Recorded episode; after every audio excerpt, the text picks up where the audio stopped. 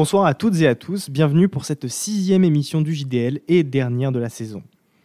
Le grand écran, le cinéma, le septième art, tant de noms pour qualifier un seul et même domaine, regroupant une multitude de professions diverses, allant du monteur à l'acteur, du réalisateur au cadreur, en passant par le bruiteur, mais aussi le producteur. Quoi qu'il en soit, en 2022, les entrées ont généré un chiffre de 25,9 milliards de dollars à l'échelle mondiale, faisant de cette industrie l'une des plus importantes au monde. Mais que se passe-t-il en coulisses? C'est à cette question que nous tenterons de répondre ce soir.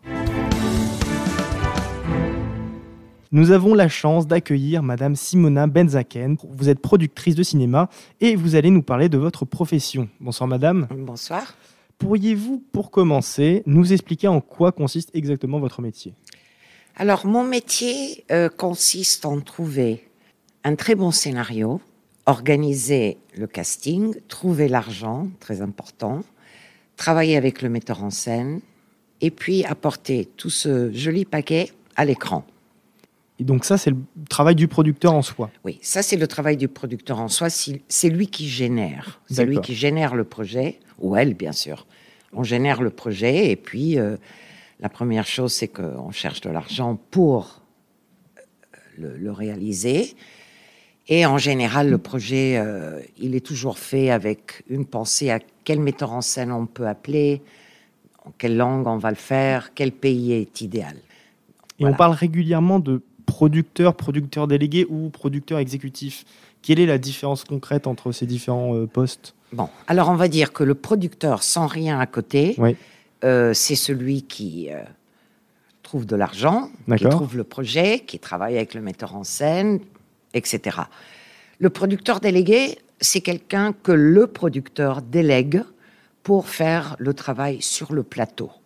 Ça veut dire euh, tous les jours, du matin au soir, le producteur délégué suit parce que le producteur peut être au bureau en train de développer d'autres choses. Et le producteur exécutif, c'est quelque chose de très américain Mhm. parce que les producteurs exécutifs, en anglais, executive producers, c'est les, on va dire, les directeurs qui travaillent dans les grands studios, qui sont ciblés chaque fois pour être le producteur exécutif du projet. Ils en ont énormément, évidemment, là-bas. Donc, euh, lui aussi, il reste au bureau, beaucoup. Voilà. Et donc vous, vous avez exercé le rôle de producteur sans rien derrière, on est d'accord Oui, exactement. Euh, moi, je suis un, un producteur de terrain. Ça veut dire, euh, évidemment, quand je prépare, je reste au bureau et après, je suis le tournage tout le temps, tous les jours, jusqu'à la fin. Euh, évidemment, euh, jusqu'au mixage du film euh, et la sortie, bien sûr. Donc toutes les, les étapes de création de, de l'œuvre. Exactement. Alors maintenant que les bases sont posées, selon vous, quelle est la recette du film parfait? Il n'y a pas. Il n'y a pas de recette? Il n'y y a, a pas pas de un recette. petit, il y a pas un petit conseil, un petit, petit quelque chose qui fait qu'un film est... Euh, c'est un métier, même si, si c'est peut-être quelque chose qu'on a beaucoup entendu toujours, c'est un métier de passion. Ça veut dire il faut être passionné, il faut vraiment aimer le cinéma pour, d'ailleurs pour faire tous les travaux qu'il y a. Ça veut dire euh, le producteur, l'ingénieur du Oui. son, le réalisateur, etc. Il n'y a pas une recette. Ça veut dire à chaque fois, on pense, ah, ça c'est la, la recette idéale pour avoir un succès. Des fois ça marche, des fois ça marche pas, mais en ce qui me concerne, c'est surtout ce que moi je pense est un très bon scénario avec un très bon metteur en scène ou une réalisatrice, bien sûr. Et euh, on essaye, mais il n'y a pas la recette. En fait, avoir parfaite. confiance en, en l'œuvre, c'est ça? Oui, c'est un peu comme la roulette. La chance. Oui, la chance et le travail. Et alors, si vous deviez sélectionner parmi euh, tous vos films, tous ces, toutes ces chances, trois qui vous auraient le plus marqué, trois films qui vous auraient le plus marqué, lesquels seraient-ils? Alors, là, moi, j'étais pas productrice, mais j'ai beaucoup travaillé sur ce film, beaucoup. Il était une fois en Amérique de Sergio Leone, avec qui j'ai beaucoup travaillé. Avant d'être productrice, j'étais attachée de presse, donc euh, j'ai travaillé sur le film pendant deux ans et demi. Je dirais le film de Jane Campion, An Angel at My Table, qui était son deuxième film. Vous faisiez quoi dans celui-là? Vous Là, étiez productrice? euh, là j'étais attachée de presse et j'ai beaucoup travaillé avec elle sur les, le casting, etc. Et euh, autant que productrice, un film que j'ai produit euh, tout petit, mais qui est devenu un film culte, qui s'appelle La leçon de tango de Sally Potter. Et celui-là, vraiment, euh, c'est un film euh, qui a fait le tour du monde euh, avec un petit budget, pas de, pas, pas de, de comédiens, surtout des danseurs. Et ben, celui-là, il est assez dans mon cœur. Voilà. Donc, parmi tous ces films, qu'est-ce qui, pour vous, vous a vraiment rassuré dans votre choix de carrière? Ben, Ce qui m'a rassuré, surtout, euh, c'est, je le répète encore, c'est un peu barbant, mais c'est comme ça, ça veut dire le scénario, un bon scénario. Comme disait le grand metteur en scène Billy Wilder, le scénario doit avoir un début, un milieu et une fin. Ça, c'est la recette. C'est la recette. Voilà. Donc, le scénario, le travail des de, de, la réalisatrice ou des réalisateurs, et puis, euh, c'est vraiment des coups de cœur, hein, à chaque fois. Et au final, vous êtes, comment êtes-vous devenue productrice? Qu'est-ce qui vous a mené vers euh, cette, euh, cette carrière? Ben, Moi, j'ai toujours aimé le cinéma. Quand j'étais petite, ma grand-mère m'emmenait énormément au cinéma, tout le temps, toutes les semaines. Et je trouvais ça fantastique. Et j'ai commencé à, à, travailler dans le cinéma parce que mon père était producteur et j'ai commencé à porter les cafés et l'eau. Et euh, c'est franchement un moyen extraordinaire pour apprendre. De fil en aiguille, vous avez appris les différents métiers Exactement. Sans passer par la case euh, bah, purement euh, Je suis jamais allé à l'école de jamais d'école cinéma. Non, jamais, jamais. Dans le cinéma, on se fait un peu notre culture. Ça veut dire, on va au cinéma, on regarde des, des films du monde entier, euh, on échange et tout. Mais moi, je suis pas allée à l'école. Non, moi, j'ai porté des cafés et de l'eau. J'étais euh, ce qu'on appelle en anglais une runner. Ça veut dire quelqu'un qui courait beaucoup. Voilà. D'accord. Mais alors aujourd'hui, si on veut devenir producteur, est-ce qu'il faut euh, faire runner, commencer comme vous, ou débuter par une école d'art et métier du cinéma? Moi, je pense Enfin, ça c'est mon opinion personnelle. Moi, je pense que pour un producteur, l'école n'est pas franchement nécessaire. Je pense que il faut vraiment commencer. Soit on est très riche et on a beaucoup d'argent et on se dit ah je vais produire un film c'est génial. Il va trouver toujours quelqu'un qui va le faire devenir producteur. Oui, donne-moi l'argent et on produit le film. Bon. Sinon, moi je pense que c'est important pour un producteur de connaître toutes les étapes d'un film, même si les choses ont beaucoup changé, euh, évolué. Donc, moi, je pense que travailler sur le tas, c'est très important parce qu'on écoute, on apprend, on court, bien sûr, mais il faut avoir l'oreille pour écouter, il faut regarder parce que quand on est euh, coffee girl ou coffee boy ou euh, runner, on est sur le plateau tout le temps. Et c'est le meilleur endroit pour apprendre. Bien sûr, il y a tout ce qui concerne les budgets, les, business plans et tout ça. Mais ça, c'est annexe. Mhm. Ça veut dire, ça, on peut apprendre. On a un très bon directeur de production qui nous apprend comment, enfin, les budgets qu'on discute, etc. Donc, moi, je pense ça. Après, euh, l'école, pour un producteur, à mon avis, ça sert pas à grand-chose. D'accord. Mais alors, moi, si je veux demain devenir producteur, comment je fais pour entrer dans le sérail?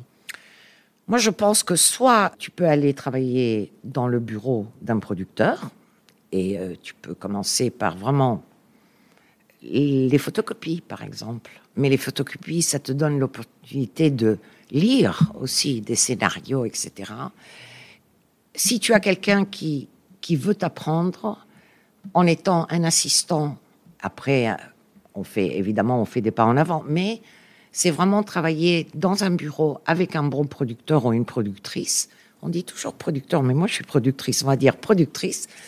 Et euh, je répète, on écoute, on regarde, on lit et on, et on apprend comme ça. Et pour finir, sur une note un peu plus légère, quel a été euh, votre meilleur et votre pire souvenir en tant que productrice? Mon meilleur souvenir, c'était avoir trouvé l'argent pour produire mon premier film.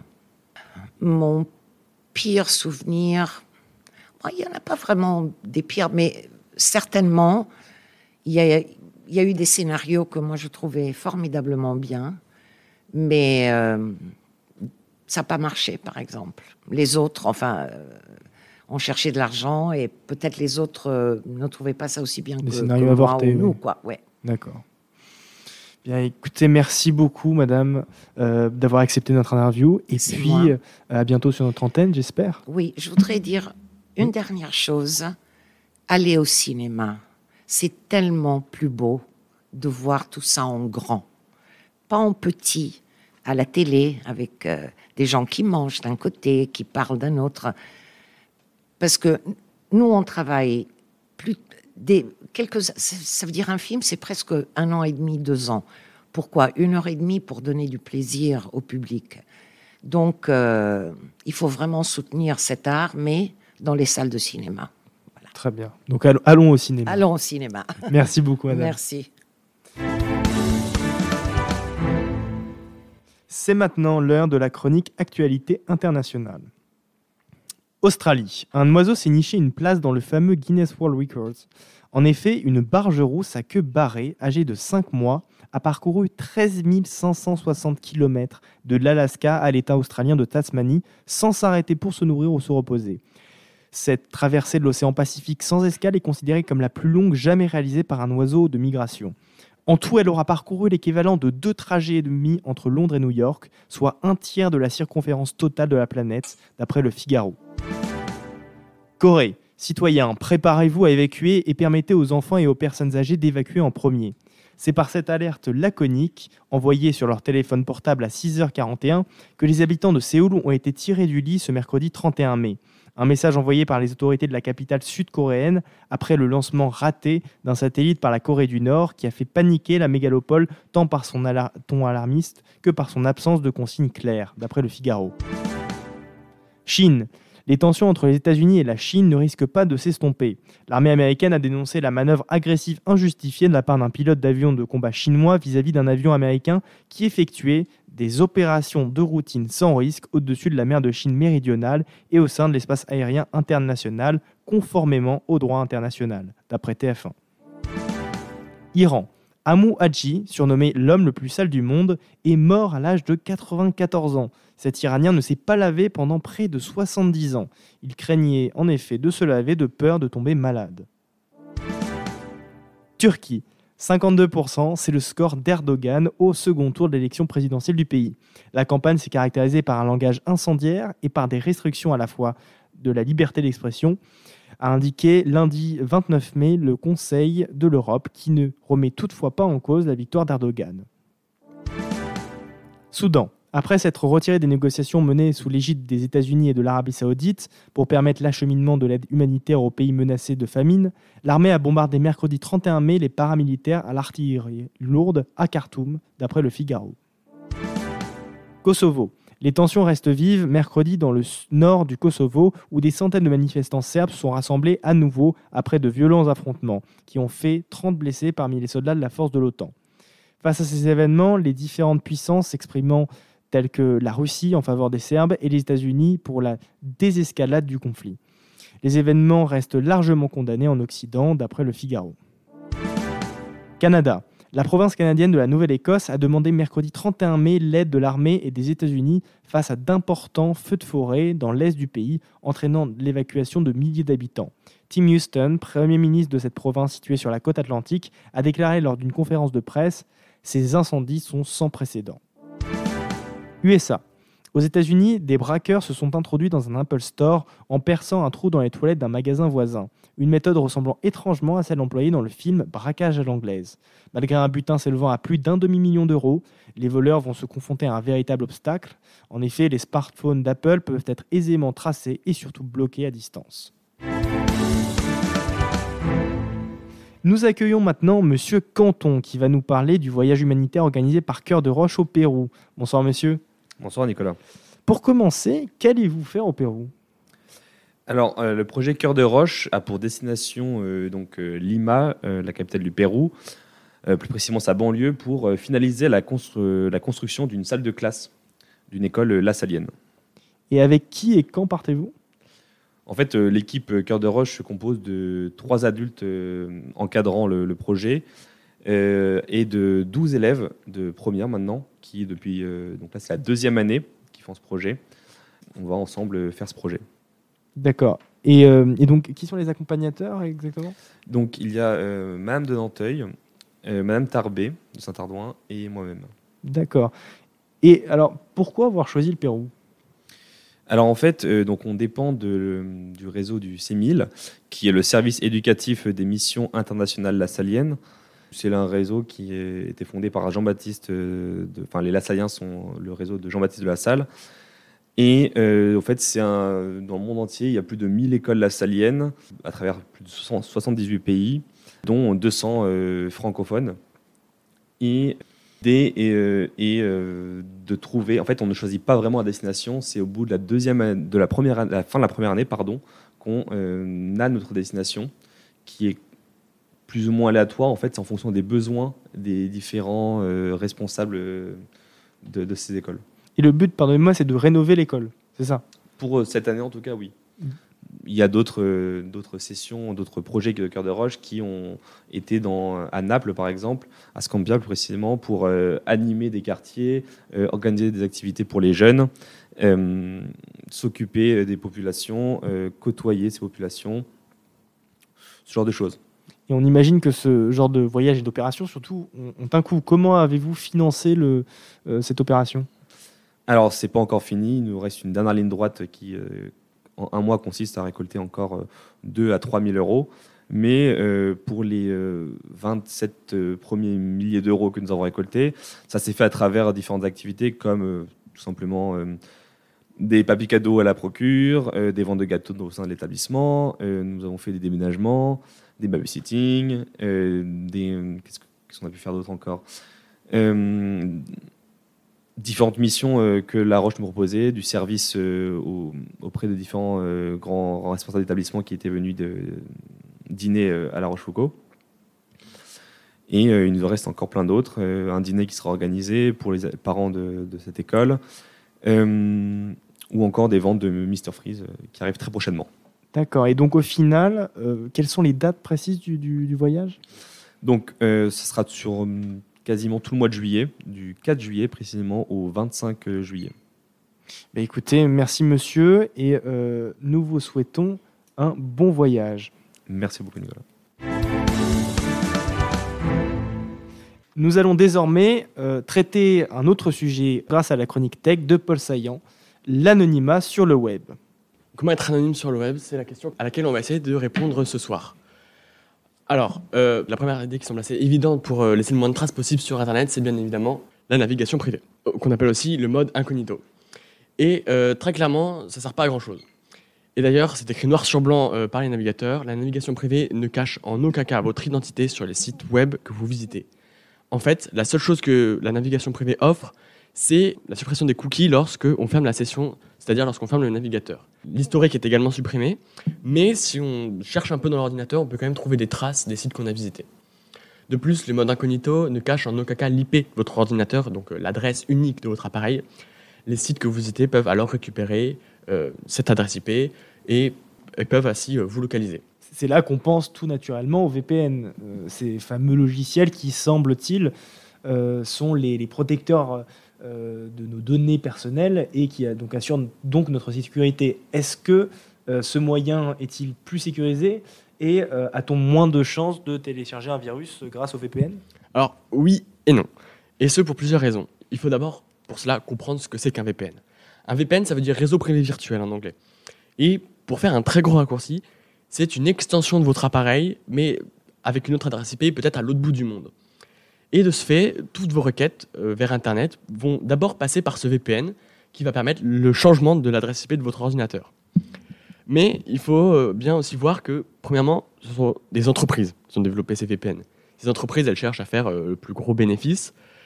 Et quoi de mieux pour cela que de revendre les données personnelles récoltées grâce au VPN Puisque on visite des sites, il y a plein de données qui transitent sur les serveurs des VPN, adresse IP notamment, cookies, évidemment, et plein de données qui peuvent être récupérées sur l'ordinateur.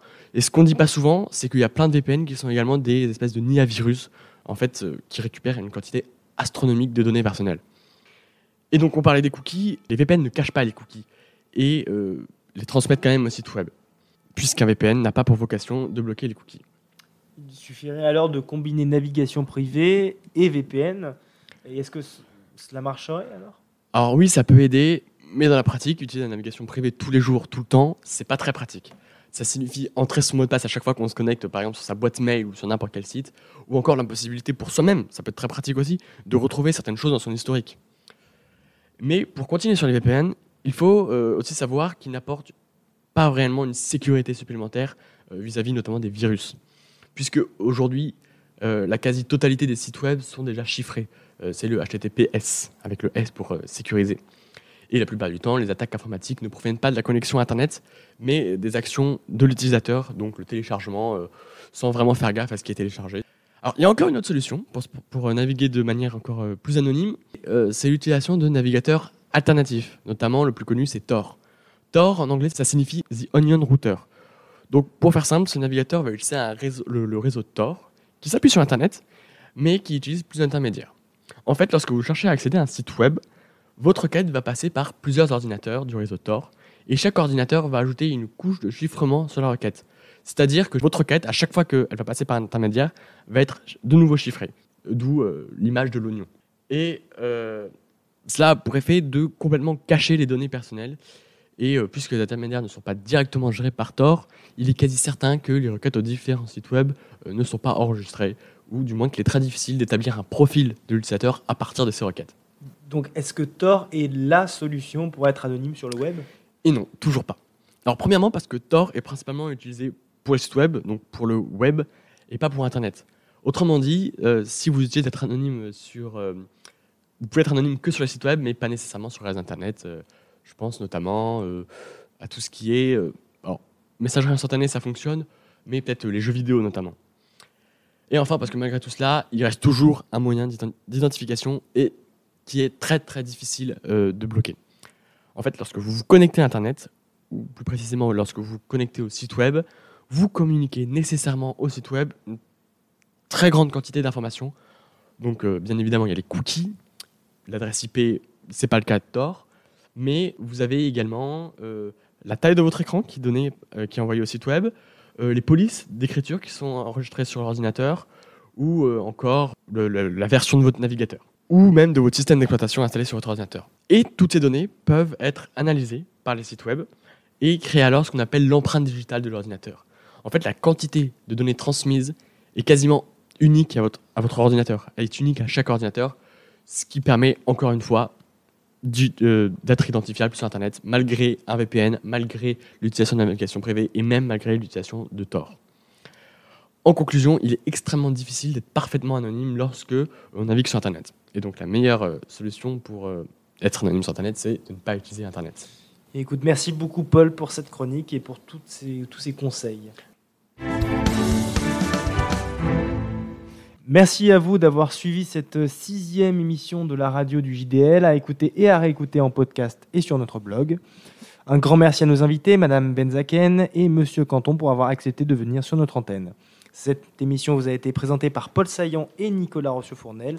Nous vous souhaitons une bonne soirée et une bonne fin d'année scolaire.